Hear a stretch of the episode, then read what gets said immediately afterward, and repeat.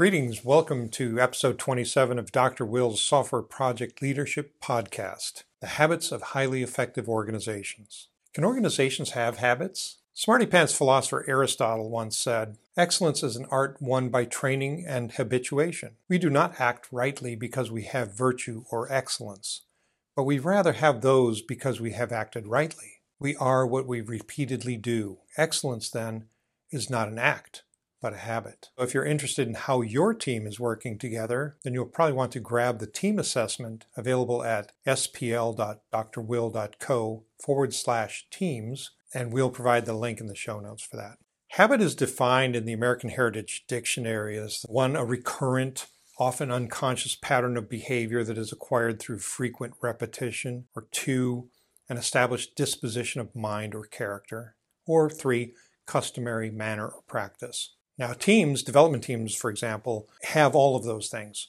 They exhibit habitual patterns, the patterns that are acquired through frequent repetition, in fact. An experienced gelled team executes their processes according to established patterns. The team members generally don't have to look up the steps in the process. Newbies might have to, but hey, they're newbies, right? One way you can identify a team as being more than merely a group of individuals is how seamlessly they execute their processes without somebody directing them. Teams also possess an established disposition, or a group mind, if you will, a group character. It's not that the team members always agree, they don't, but they respect each other and they have perhaps implicitly agreed to mechanisms to cope with disagreement.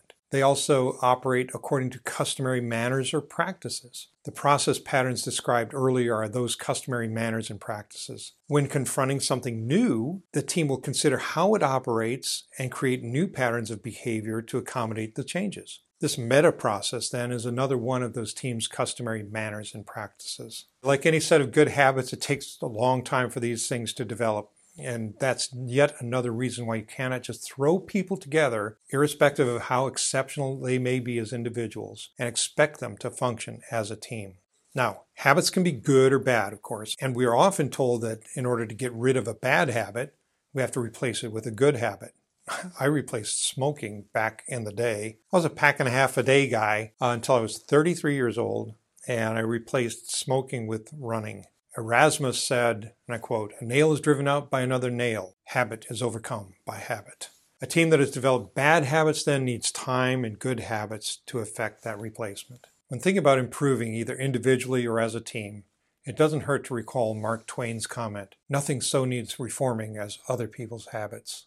And remember, if you're interested in how your team is working together, why don't you go ahead and grab that team assessment that's available at spl.drwill.co forward slash teams. See the show notes for the link to that. That's it for me, for you, for now. Have a great day and a great week ahead. You be careful out there. I'll be seeing you. Bye.